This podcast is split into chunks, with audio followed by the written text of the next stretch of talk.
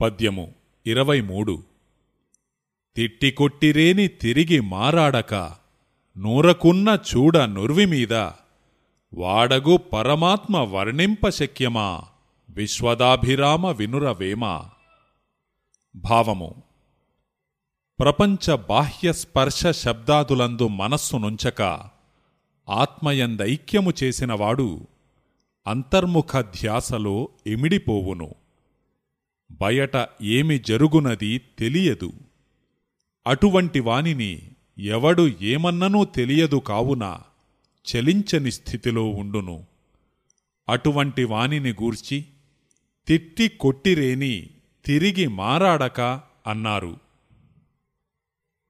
ఆత్మయందైక్యమైనవాడు చివరకు పరమాత్మయందు చేరగలడు.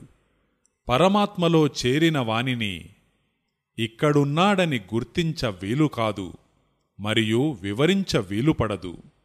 అందువలన వర్ణింప శక్యమా? అన్నారు.